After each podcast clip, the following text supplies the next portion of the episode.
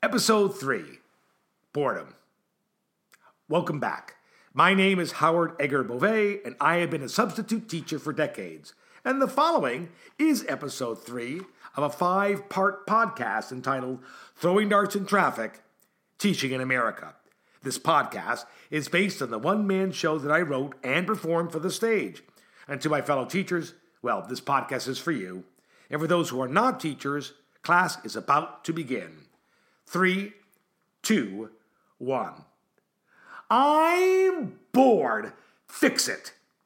This statement appeared in Engaging Students in a Lifelong Pursuit by Daniel Willingham. And when I read it, I said, bingo! This is the silent mantra students are oming about. I'm bored. I'm bored. I'm bored. Fix it. I mean, are we really dealing with an educational epidemic called ADHD or are we dealing with an epidemic of constant channel switchers? I mean, look, a teacher is a one channel creature. A teacher has much to say, many insights, and many ways to say it, demonstrate it, but still, it's one channel. I mean, from a student's perspective, with students using electronic devices up to seven hours a day, so says the research, kids are living in a world that bows more to whim than wonder. The surfing a plethora of mindless channels. I mean, I could wonder about this. What is that?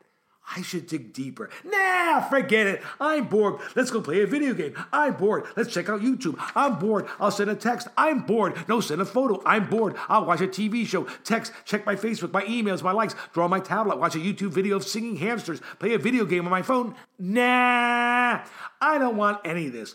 I'm bored. Are you bored? I mean, super de duper bored. Listen up. Boredom can kill.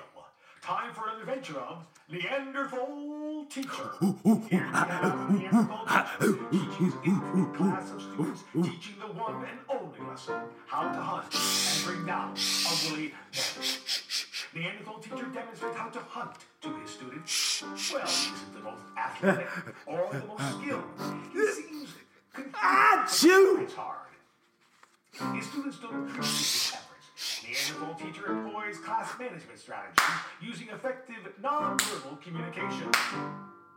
Wait, wait, here comes a woolly mammoth. The teacher gets ready, aims, and throws a spear kills the animal. The students laugh, they tease. Ah, what a Neanderthal. One of the two cave king comrades suddenly gasps teacher buries the student.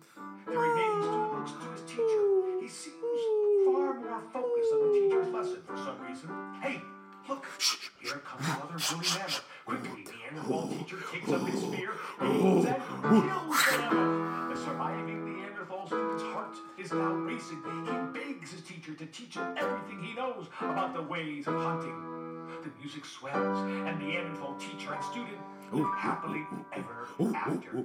Yes, Neanderthal teacher has got the full attention of his student because his student now understands that if I don't learn what my teacher is teaching, I'm gonna fucking die.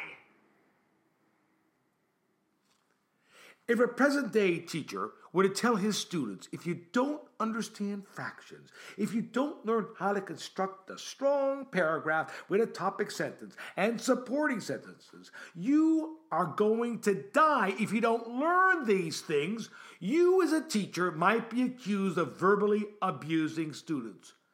But you see, it's truth. The fact is that when you don't listen to a classroom teacher, you're inviting economic death. The question is how do you make the present day student's heart beat with the same sense of urgency as that Neanderthal student's heart? Well, of course, the answer for any any educational problem, the educational panacea is Choice. That's right. Choice always solves everything. That's what they say. So I'm going to offer a choice, an alternative choice, a down home kinesthetic choice. Welcome to the continuing draconian and politically incorrect adventures of Cinderblock School for Kids Who Just Don't Get It. What we have here is a failure to educate. You who don't listen, you who fool around, you who don't do a lick of work, you who break pencils, break rules, break your teacher's hearts.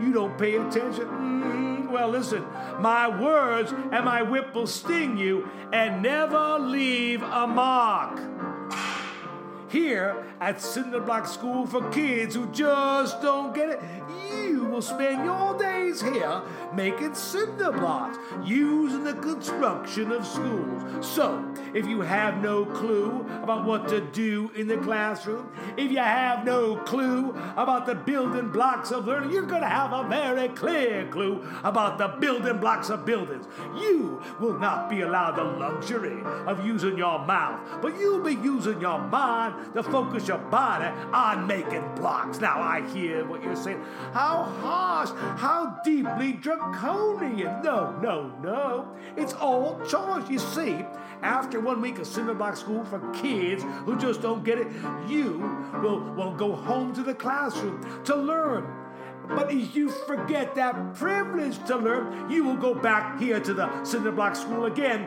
for two weeks. And then you'll make blocks for the common good, but you'll go back to school again. But if you forget that privilege, you'll come back to Cinderblock School for three weeks. If you forget it again, you come back here for four weeks, and five weeks, and six weeks, and who knows? Might find yourself to be a permanent student here at the Cinderblock School for kids who just don't get it. Am I understood? Am I understood? Am I understood? Well, now, get back to work.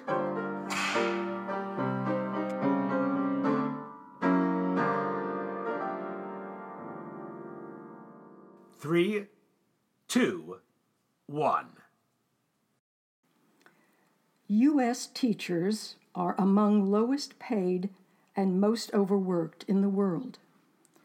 Teachers spend an average of 12 hours each week on non compensated school related activities such as grading papers, bus duty, and club advising.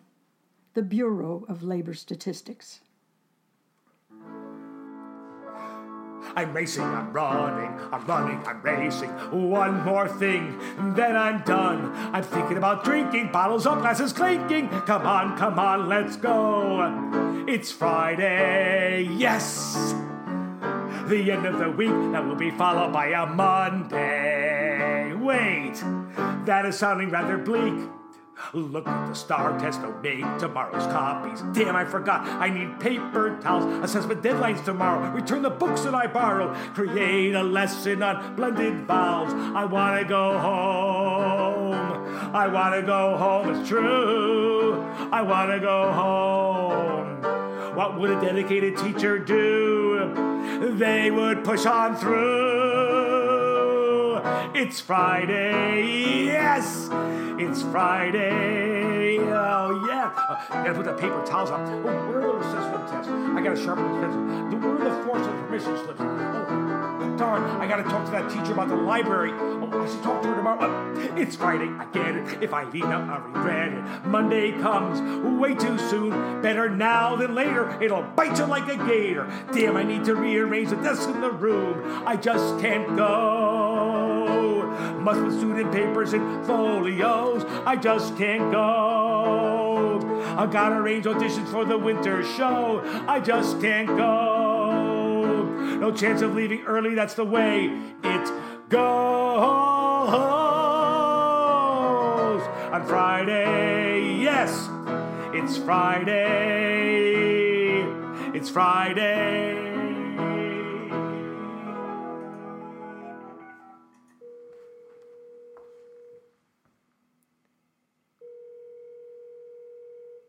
Hey, it's me. I'll be late.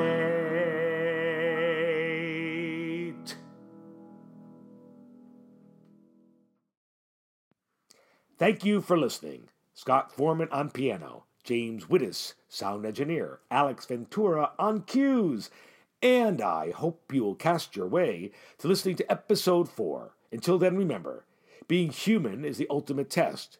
Teachers teaching what it means to be human is the ultimate challenge.